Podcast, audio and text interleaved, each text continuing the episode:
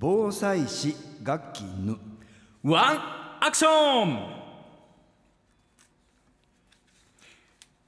この時間は聞いたらすぐにワンアクション実践したくなる知識をご紹介するコーナーです。別スタジオで参加しております。防災士で社会福祉士の稲垣悟さん改めてよろしくお願いいたしますお願いします。よろしくお願いします。今日は熱中症から体の備えを学んでいこうということで小学生にもわかる熱中症大研究というね話をしたいと思いますね、はい。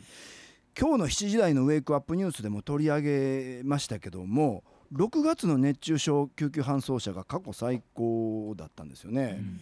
もうもはや災害と言っても過言じゃないぐらいですよね。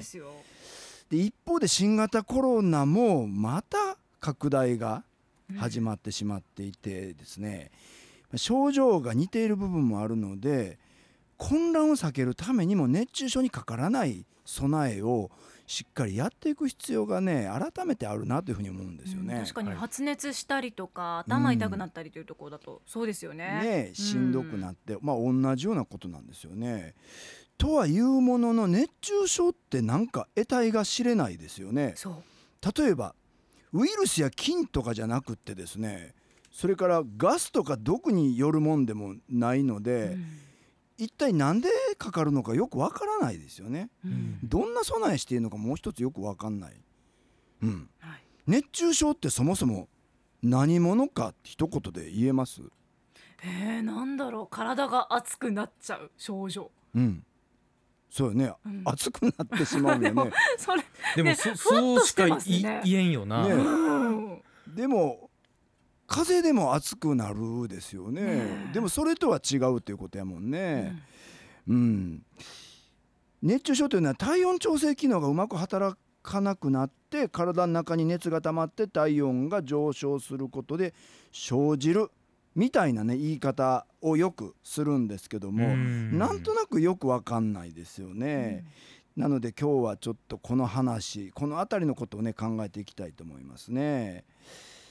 実は熱中症っていうのは4種類の症状があるんですね。四つ。うん、四つもあるんだ。うん、うんうん。ね熱中症って一塊に考えてきたけど実は4つあってそれぞれ体に必要な何かが足りなくなることで起こっているんですよ。ううん。ん、今日はこの4つの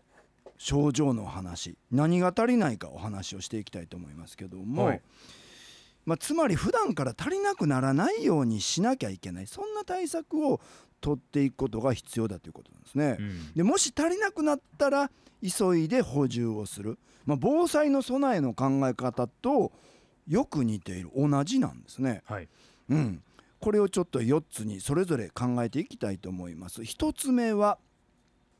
まあ、これは軽度でよくあるんだけども軽度の症状でありますけどめまいや立ちくらみうんを起こしたりちょっと軽くなんか意識を失ってしまったりすることありますよね。うんこれ熱中症の症状なんですけど熱失神と言われてるんですね。はいうん、これなんで起こるかと言いますと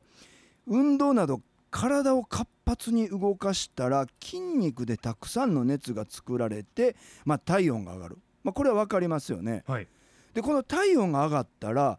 体の表面皮膚の下に流れている血液の量が増えて体内の熱を体の外に、まあ、逃がそうとするんですね。うんでそれによって血液は体全体にこうぐるぐる回ろうとする行き渡ろうとするために一時的に血液が足りなくなって血圧が下がるんですね。これによって脳に十分な血液が送られずに酸欠状態になるからめまいや立ちくらみが出てしまうというんですね。血圧下がっちゃうんですね、うん、つまりはい酸素が足りなくなる。血圧が下がって脳に行く酸素が足んなくなるからなってしまう。まあ酸欠なんですね。そういうことか、うん。はい。これしメカニズムで考えたらねあなるほどなと思いますよね。そうですね。うん、なのでこの場合は血液がこう十分に行き渡るようにまず体を冷やすとか、まあ、冷やすためにはこの熱中症の対策飲料経口補水液とか、まあ、水分ですよね。スポーツドリンクを飲むことが大事だしこうならんように先に飲んでおくことが大事なんですよね。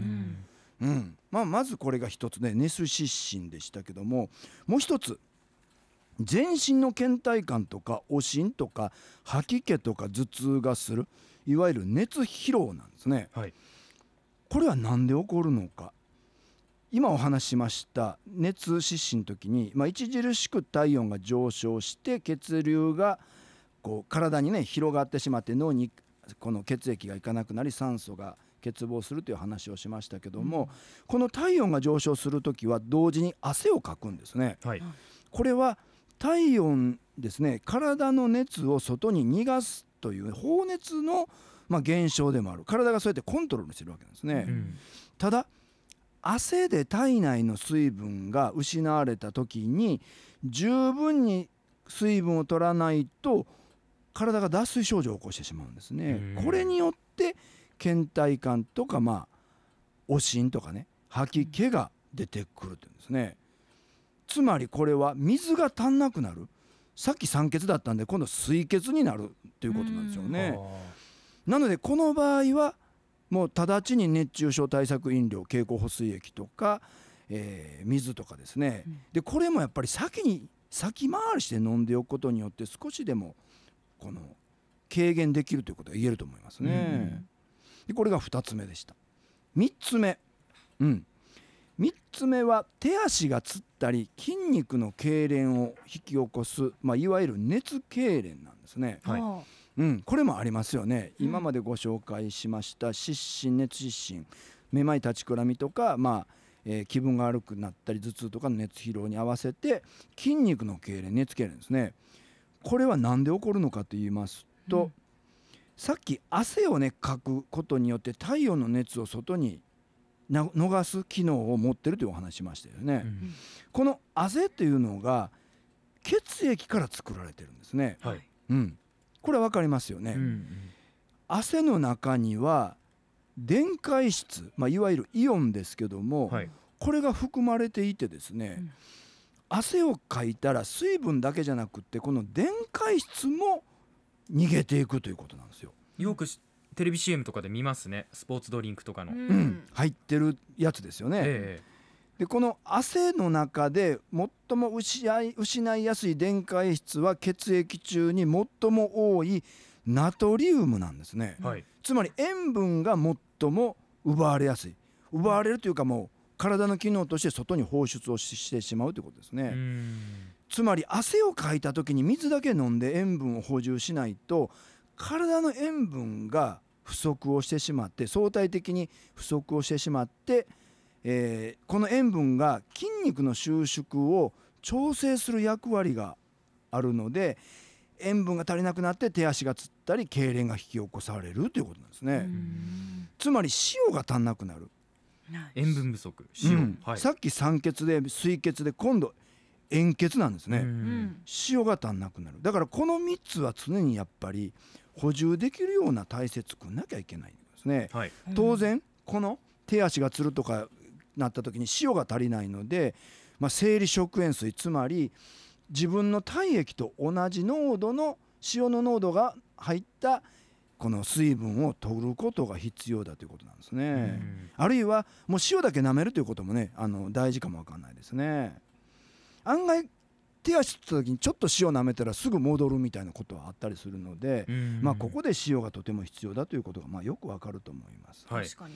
うん、で4つ目これはちょっと重大な状況になることなんですけど倒れてしまったり意識障害を起こしてしまういわゆる熱射病なんですね。うんこれはもう重症と言ってもいいんじゃないかと思うんですけどもこれはもうさらに体温が上がって体温を調整できる働きが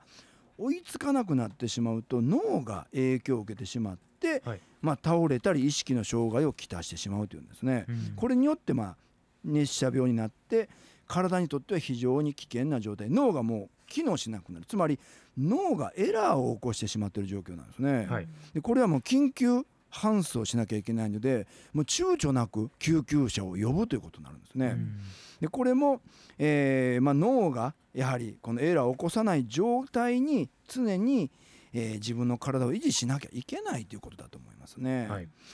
まあ、今4つご紹介しましたけどやっぱり酸素が足りなくなるということはつまり体温が上がると、えー血流が増えてしまうので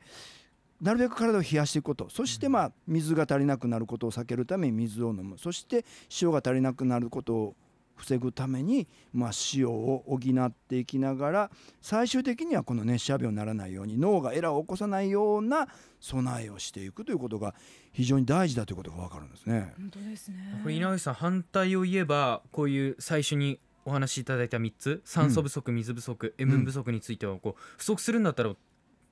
取っちゃえばいいだけなのでそうそう。うん。対策も分かりやすいですよね。そうですね、ええ。だからあらかじめ飲んでおく。そうなった時にスポーツドリンクを飲むんじゃなくて、うん。最初から飲んでいく。昔僕たち部活の時って水も飲むなみたいな時代だったし、うん。まあしんどくなってから水飲んでましたけど全然逆なんですね、はい。最初に飲んでおかなきゃいけないということですね。うん。ただまあスポーツドリンクもあの結構糖分が入ってたりするのでうん。飲みすぎてしまってうんかえって良くないケースもありますのでね。そうで。すよね。できる限り、まあ、水で取るとかっていうことも検討しながら、うん。まあ、その塩分とのバランスもね調整してっていうところになると思うんですけれども、辛くないようにしっかりと補充することを皆さんに意識していただきたいと思います、以上稲垣さん熱中症についてお話しいただきました。ありがとうございました。ありがとうございました。アップのポッドキャストを最後までお聞きいただきありがとうございました。生放送は平日朝7時から FM921 AM738 RBC ハイラジオ。県外からはラジコでお楽しみください。